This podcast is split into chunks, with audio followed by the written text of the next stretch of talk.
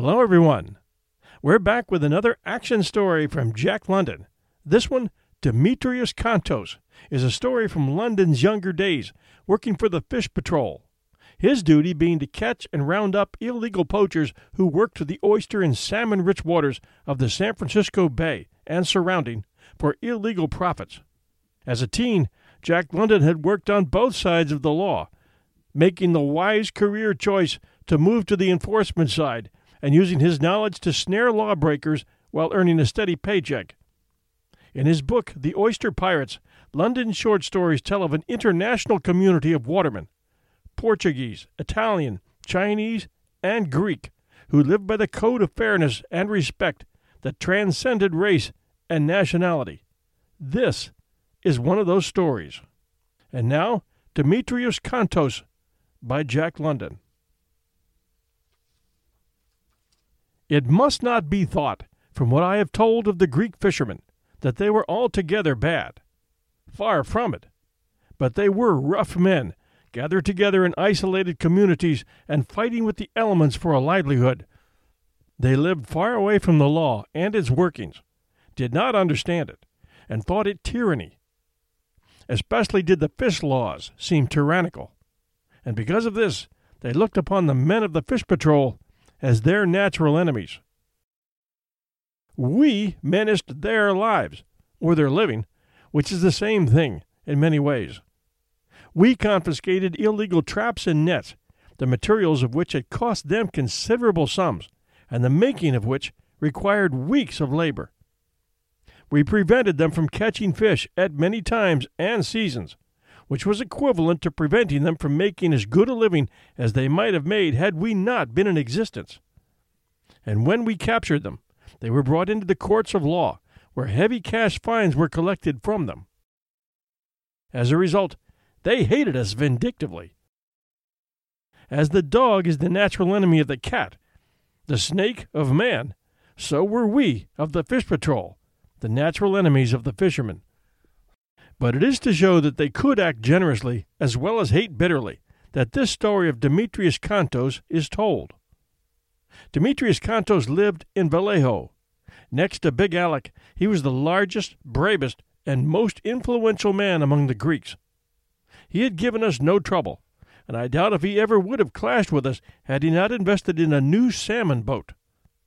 This boat was the cause of all the trouble. He had had it built upon his own model, in which the lines of the general salmon boat were somewhat modified. To his high elation, he found his new boat very fast. In fact, faster than any other boat on the bay or rivers.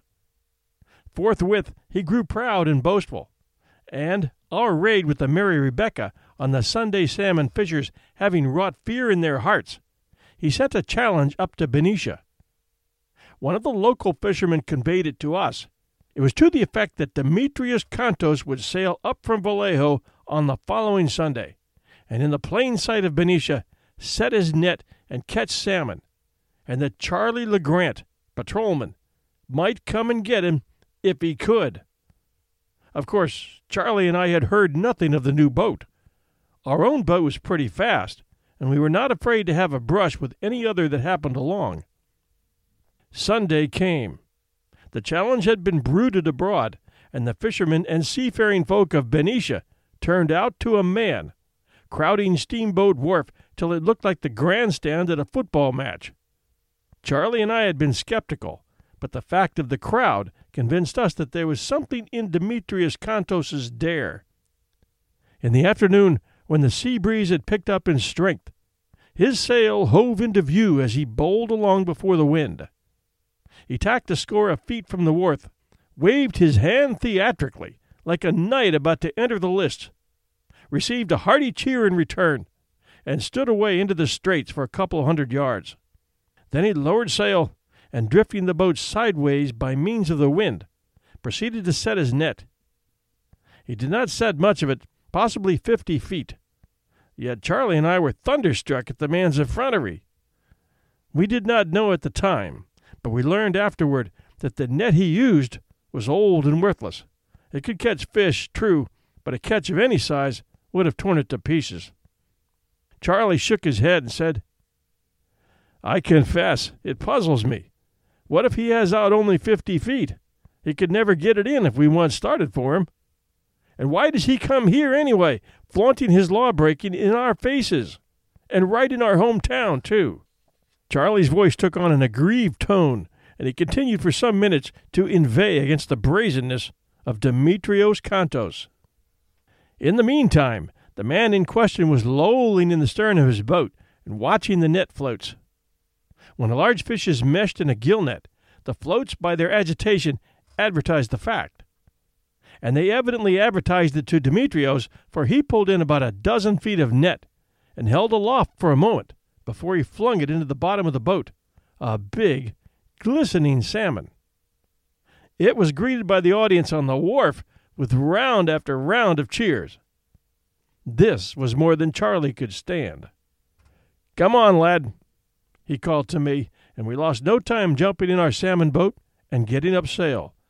The crowd shouted warning to Demetrios, and as we darted out from the wharf, we saw him slash his worthless net clear with a long knife. His sail was all ready to go up, and a moment later it fluttered in the sunshine. He ran aft, drew in the sheet, and filled on the long tack toward the Contra Costa Hills. By this time we were not more than thirty feet astern, Charlie was jubilant. He knew our boat was fast, and he knew further that in fine sailing few men were his equals. He was confident that we should surely catch Demetrius, and I shared his confidence. But somehow we did not seem to gain. It was a pretty sailing breeze. We were gliding sleekly through the water, but Demetrius was slowly sliding away from us. And not only was he going faster, but he was eating into the wind a fraction of a point closer than we.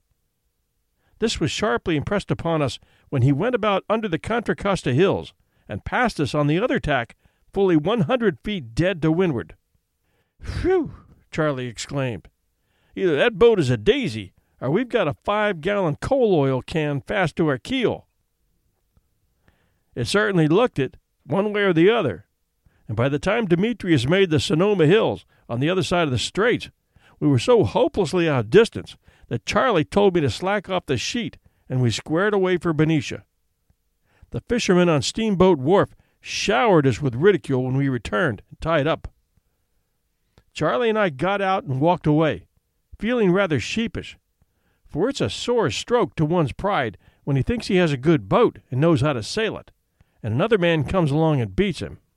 Charlie mooned over it for a couple of days. Then word was brought to us, as before, that on the next Sunday Demetrius Contos would repeat his performance. Charlie roused himself. He had our boat out of the water, cleaned and repainted its bottom, made a trifling alteration about the centerboard, overhauled the running gear, and sat up nearly all of Saturday night sewing on a new and much larger sail.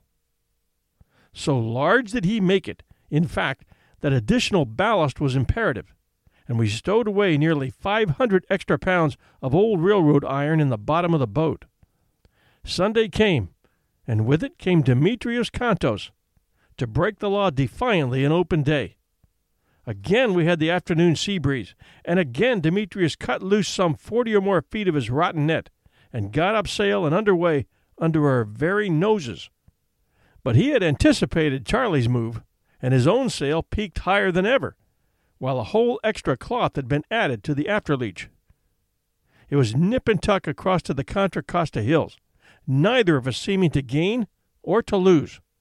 But by the time we had made the return back to the Sonoma Hills, we could see that, while we footed it at about equal speed, Demetrius had eaten into the wind the least bit more than we. Yet Charlie was sailing our boat as finely and delicately as it was possible to sail it and getting more out of it than he ever had before.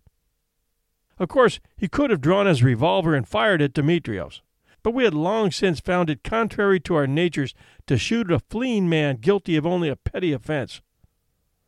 Also, a sort of tacit agreement seemed to have been reached between the patrolman and the fisherman. If we didn't shoot while they ran away, they in turn did not fight if we once laid hands on them. Thus Demetrius Contos ran away from us, and we did no more than try our best to overtake him. And in turn, if our boat proved faster than his, or was sailed better, He would, we knew, make no resistance when we caught up with him. With our large sails and the healthy breeze romping up the Carquinez Straits, we found that our sailing was what was called ticklish. We had to be constantly on the alert to avoid a capsize, and while Charlie steered, I held the main sheet in my hand with but a single turn round a pin, ready to let go at any moment. Demetrius, we could see, sailing his boat alone, had his hands full. But it was a vain undertaking for us to attempt to catch him. Out of his inner consciousness, he'd evolved a boat that was better than ours. And though Charlie sailed fully as well, if not the least bit better, the boat he sailed was not so good as the Greeks. Slack away the sheet, Charlie commanded, and as our boat fell off before the wind, Demetrius's mocking laugh floated down to us. Charlie shook his head, saying, It's no use. Demetrius has the better boat. If he tries this performance again, we must meet it with some new scheme. This time, it was my imagination that came to the rescue. What's the matter, I suggested on the Wednesday following, with my chasing Demetrius in the boat next Sunday, while you wait for him on the wharf at Vallejo when he arrives? Charlie considered it a moment and slapped his knee. a good idea. You're beginning to use that head of yours. A credit to your teacher, I must say. But you mustn't chase him too far, he went on, or he'll head out into San Pablo Bay instead of running home to Vallejo, and there I'll be, standing lonely on the wharf and waiting in vain for him to arrive. On Thursday, Charlie registered an objection to my plan. Everybody'll know I've gone to Vallejo, and you can depend upon it that Demetrios will know too. I'm afraid we'll have to give up the idea. This objection was only too valid, and for the rest of the day I struggled under my disappointment. But that night a new way seemed to open to me, and in my eagerness I awoke Charlie from a sound sleep. Well, he grunted, what's the matter? House afire? No, I replied, but my head is. Listen to this. On Sunday, you and I will be around Benicia up to the very moment Demetrius's sail heaves into sight. This will lull everybody's suspicions. Then, when Demetrius's sail does heave in sight, do you stroll leisurely away and uptown. All the fishermen will think you're beaten, and that you know you're beaten. So far, so good, Charlie commented while I paused to catch breath. And very good indeed, I continued proudly. You stroll carelessly uptown, but when you're once out of sight, you leg it for all you're worth for Dan Maloney's. Take the little mare of his and strike out on the country road for Vallejo. The road's in fine condition, and you can make it in quicker time than Demetrius can beat all the way down against the wind. And I'll arrange right away for the mare first thing in the morning, Charlie said, accepting the modified plan without hesitation. But I say, he said, a little later, this time waking me out of a sound sleep. I could hear him chuckling in the dark. I say, lad, isn't it rather a novelty for the fish patrol to be taking to horseback? Imagination, I answered, is what you're always preaching. Keep thinking one thought ahead of the other fellow, and you are bound to win out. Hee hee, he chuckled. And if one thought ahead, including a mare, doesn't take the other fellow's breath away this time, I'm not your humble servant, Charlie LeGrant. But can you manage the boat alone? he asked on Friday. Remember, we've a ripping big sail on her. I argued my proficiency so well that he didn't refer to the matter again till Saturday, when he suggested removing one whole cloth from the afterleach. I guess it was the disappointment written on my face that made him desist, for I also had a pride in my boat sailing abilities, and I was almost wild to get out alone with the big sail and go tearing down the Carquinez Straits in the wake of the flying Greek. As usual, Sunday and Demetrius Contos arrived together. It had become the regular thing for the fishermen to assemble on Steamboat Wharf to greet his arrival and to laugh at our discomfiture. He lowered sail a couple of hundred yards out and set his customary fifty feet of rotten net. I suppose this nonsense will keep up as long as his old net holds out, Charlie grumbled, with intention, in the hearing of several of the Greeks. Den I give a him my old net. One of them spoke up, promptly and maliciously. I don't care, Charlie answered. I've got some old net myself he can have, if he'll come around and ask for it. They all laughed at this, for they could afford to be sweet tempered with a man so badly outwitted as Charlie was. Well, so long, lad. Charlie called to me a moment later. I think I'll go uptown to Maloney's. You're letting me take the boat out? I asked. If you want to, was his answer as he turned on his heel and walked slowly away. Demetrius pulled two large salmon out of his net, and I jumped into the boat. The fishermen crowded around in a spirit of fun, and when I started to get up sail, overwhelmed me with all sorts of jocular advice. They even offered extravagant bets to one another that I would surely catch Demetrios, and two of them, styling themselves the committee of judges, gravely asked permission to come along with me to see how I did it. But I was in no hurry. I wanted to give Charlie all the time I could, and I pretended dissatisfaction with the stretch of the sail and slightly shifted the small tackle by which the huge sprit forces up the peak. It wasn't until I was sure that Charlie had reached Dan Maloney's and was on the little mare's back that I cast off from the wharf and gave the big sail to the wind. A stout puff filled it, and suddenly pressed the lee gunwale down till a couple of buckets of water came inboard.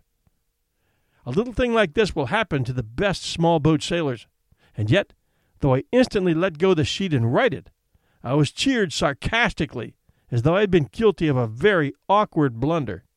When Demetrius saw only one person in the fish patrol boat, and that one a boy, he proceeded to play with me, making a short tack out with me not thirty feet behind.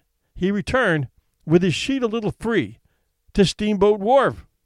And there he made short tacks and turned and twisted and ducked around to the great delight of his sympathetic audience.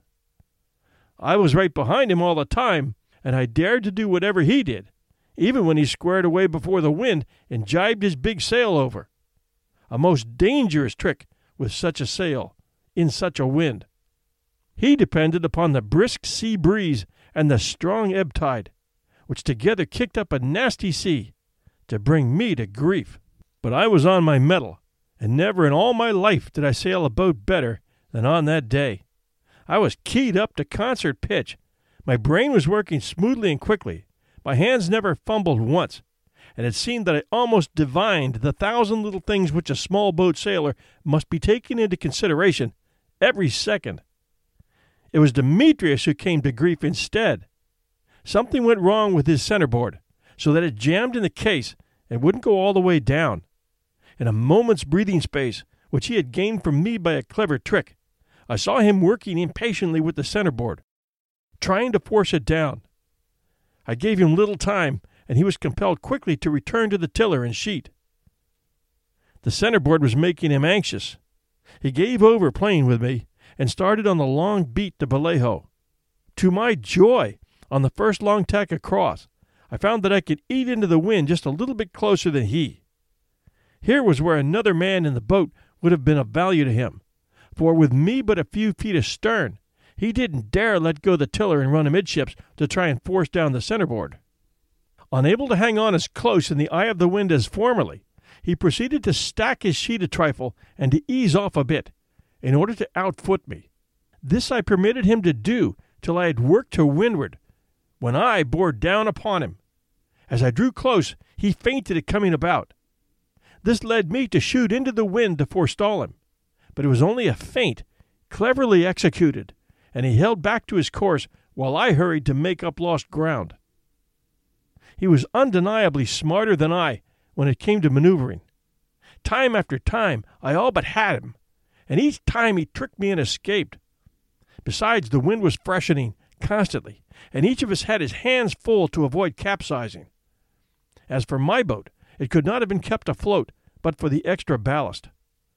I sat cocked over the weather gunwale, tiller in one hand and sheet in the other, and the sheet, with a single turn around a pin, I was very often forced to let go in the severer puffs. This allowed the sail to spill the wind, which was equivalent to taking off so much driving power, and of course I lost ground. My consolation was that Demetrius was as often compelled to do the same thing. The strong ebb tide racing down the straits in the teeth of the wind caused an unusually heavy and spiteful sea, which dashed aboard continually. I was dripping wet, and even the sail was wet halfway up the after leech. Once I did succeed in outmaneuvering Demetrius, so that my bow bumped into him amidships. Here was where I should have had another man. Before I could run forward and leap aboard, he shoved the boats apart with an oar, laughing mockingly in my face as he did so. We were now at the mouth of the strait, in a bad stretch of water. Here the Vallejo Straits and the Carquinez Straits rushed directly at each other. Through the first flowed all the water of Napa River and the great tidelands. Through the second flowed all the water of Suisun Bay and the Sacramento and San Joaquin rivers. And where such immense bodies of water, flowing swiftly, clashed together, a terrible tide rip was produced. To make it worse, the wind howled up San Pablo Bay for fifteen miles and drove in a tremendous sea upon the tide rip. Conflicting currents tore about in all directions, colliding, forming whirlpools, sucks, and boils, and shooting up spitefully into hollow waves which fell aboard as often from leeward as from windward. And through it all, confused, driven into a madness of motion, thundered the great smoking seas from San Pablo Bay. I was as wildly excited as the water. The boat was behaving splendidly, leaping and lurching through the welter like a racehorse. I could hardly contain myself with the joy of it. The huge sail, the howling wind, the driving seas, the plunging boat. I, a pygmy, a mere speck in the midst of it, was mastering the elemental strife, flying through it and over it, triumphant and victorious. And just then, as I roared along like a conquering hero, the boat received a frightful smash and came instantly to a dead stop. I was flung forward and into the bottom. As I sprang up, I caught a fleeting glimpse of a greenish, barnacle covered object, and knew at once for what it was that terror of navigation a sunken pile. No man may guard against such a thing. Waterlogged and floating just beneath the surface, it was impossible to sight it in the troubled water in time to escape. The whole bow of the boat must have been crushed in, for in a few seconds the boat was half full. Then a couple of seas filled it, and it sank straight down, dragged to the bottom by the heavy ballast. So quickly did it all happen that I was entangled in the sail and drawn under. When I fought my way to the surface, suffocating, my lungs almost bursting, I could see nothing of the oars. They must have been swept away by the chaotic currents. I did see Demetrius Contos looking back from his boat, and heard the vindictive and mocking tones of his voice as he shouted exultantly. He held steadily on his course, leaving me to perish. There was nothing to do but swim for it, which, in that wild confusion, was at the best a matter of but a few moments. Holding my breath and working with my hands, I managed to get off my heavy sea boots and my jacket. Yet there was very little breath I could catch to hold, and I swiftly discovered that it was not so much a matter of swimming as of breathing. I was beaten and buffeted, smashed under by the great San Pablo whitecaps, and strangled by the hollow tide rip waves which flung themselves into my eyes, nose, and mouth. Then the strange sucks would grip my legs and drag me under, to spout me up in some fierce boiling, where, even as I tried to catch my breath, a great white cap would crash down upon my head. It was impossible to survive any length of time. I was breathing more water than air, and drowning all the time. My senses began to leave me, my head to whirl around. I struggled on spasmodically, instinctively, and was barely half conscious when I felt myself caught by the shoulders and hauled over the gunwale of a boat. For some time I lay across a seat where I had been flung face downward, and with the water running out of my mouth. After a while, still weak and faint, I turned around to see who was my rescuer. And there, in the stern, sheet in one hand and tiller in the other, grinning and nodding good naturedly, sat Demetrius Contos. He had intended to leave me to drown, he said so afterward, but his better self had fought the battle, conquered, and sent him back to me. You all right? he asked. I managed to shape a yes on my lips, though I could not yet speak. You sailed the boat very good, he said. So good as a man. A compliment from Demetrius Contos was a compliment indeed, and I keenly appreciated it, though I could only nod my head in acknowledgment. We held no more conversation, for I was busy recovering, and he was busy with the boat. He ran into the wharf at Vallejo, made the boat fast, and helped me out. Then it was, as we both stood on the wharf, that Charlie stepped out from behind a net rack and put his hand on Demetrius Contos's arm. He saved my life, Charlie, I protested, and I don't think he ought to be arrested. A puzzled expression came into Charlie's face, which cleared immediately after, in a way it had when he had made up his mind. I can't help it, lad, he said kindly. I can't go back on my duty, and it's a plain duty to arrest him. Today is Sunday, and there are two salmon in his boat which he caught today. What else can I do? But he saved my life, I persisted, unable to make any other argument. Demetrius Contos's face went black with rage when he learned Charlie's judgment. He had a sense of being unfairly treated. The better part of his nature had triumphed. He had performed a generous act and saved a helpless enemy, and in return, the enemy was taking him to jail. Charlie and I were out of sorts with each other when we went back to Benicia. I stood for the spirit of the law and not the letter, but by the letter Charlie made his stand. As far as he could see, there was nothing else for him to do. The law said distinctly that no salmon should be caught on Sunday. He was a patrolman, and it was his duty to enforce that law. That was all there was to it. He had done his duty, and his conscience was clear. Nevertheless, the whole thing seemed unjust to me, and I felt very sorry for Demetrius Contos. Two days later, we went down to Vallejo to the trial. I had to go along as a witness, and it was the most hateful task that I ever performed in my life when I testified on the witness stand to seeing Demetrios catch the two salmon Charlie had captured him with. Demetrios had engaged a lawyer, but his case was hopeless. The jury was out only fifteen minutes and returned a verdict of guilty. The judge sentenced Demetrios to pay a fine of one hundred dollars or go to jail for fifty days. Charlie stepped up to the clerk of the court. I want to pay that fine, he said, at the same time placing five $20 gold pieces on the desk. And then he turned to me. It was the only way out of it, lad, he stammered. The moisture rushed into my eyes as I seized his hand. I, I want to pay, I began. To pay your half? he interrupted. I certainly shall expect you to pay it. In the meantime, Demetrios had been informed by his lawyer that his fee likewise had been paid by Charlie. Demetrius came over to shake Charlie's hand. All his warm southern blood flamed in his face. Then, not to be outdone in generosity, he insisted on paying his fine and the lawyer's fee himself, and flew halfway into a passion because Charlie refused to let him.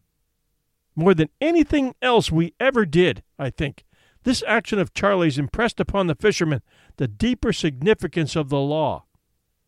Also, Charlie was raised high in their esteem, while I came in for a little share of praise as a boy who knew how to sail a boat.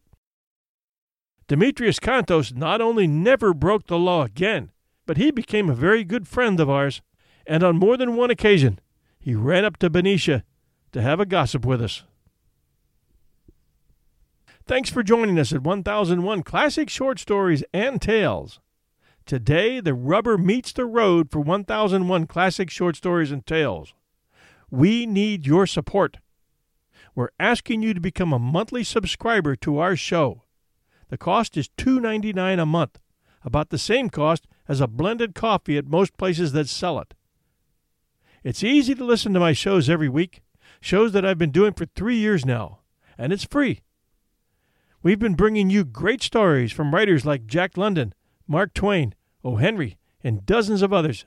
Stories that entertain, as well as tell us about the history and settings in which the stories took place. It's easy to figure that somebody else is paying the bill for the entertainment, but the truth is, Advertisers come and go, and very few people actually take the time to subscribe. That $2.99 a month is a big deal for my shows because it helps to pay hosting fees, app fees, and all the expenses 1001 occurs on this end researching, writing, interviewing from a studio I rent hourly, narrating, editing, marketing, and distributing these shows in order to keep growing and make sure they get to all of you on time. You might be a fan of all our 1001 shows or just 1001 classics. It doesn't matter. The subscription fee helps me keep them coming. So I'm asking you to take a few minutes now and go to the link in the show notes or go to 1001classicshortstories.com and to become a premium member.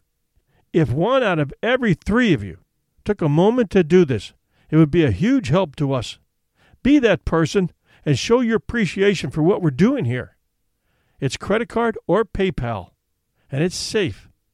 Libsyn, our host, is the oldest, biggest, and best of the podcast host companies, and they offer this secure site for subscribers. Joining us makes you a premium member and supporter of our show, and with that, you get the satisfaction of knowing that your monthly gift is helping to support a family friendly show that offers an amazing mixture of historical stories and drama, along with classic literature. Unlike many of today's podcasts, which are full of explicit words and material, we offer content that teaches history, uncovers mysteries, probes the mind, tells of legends, and brings past heroes to life. Best of all, you can share your episodes from all three of our shows 1001 Heroes, 1001 Stories for the Road, and this one, 1001 Classic Short Stories, with the family. We receive lots of reviews that tell us of moms and dads listening in the car with the kids, of wives and husbands sharing our show, and so on. The knowledge gained from listening to 1001 is immense. For me, it's a fantastical journey, and each story takes me down another path to adventure and learning. We used to say that being a fan of this show means never being at a loss for something to talk about in a conversation. And that's true. You all know how much I appreciate your listening. Now it's time to take a minute and show yours. We need your support, and we're asking you to step up. Thank you. We'll see you next week.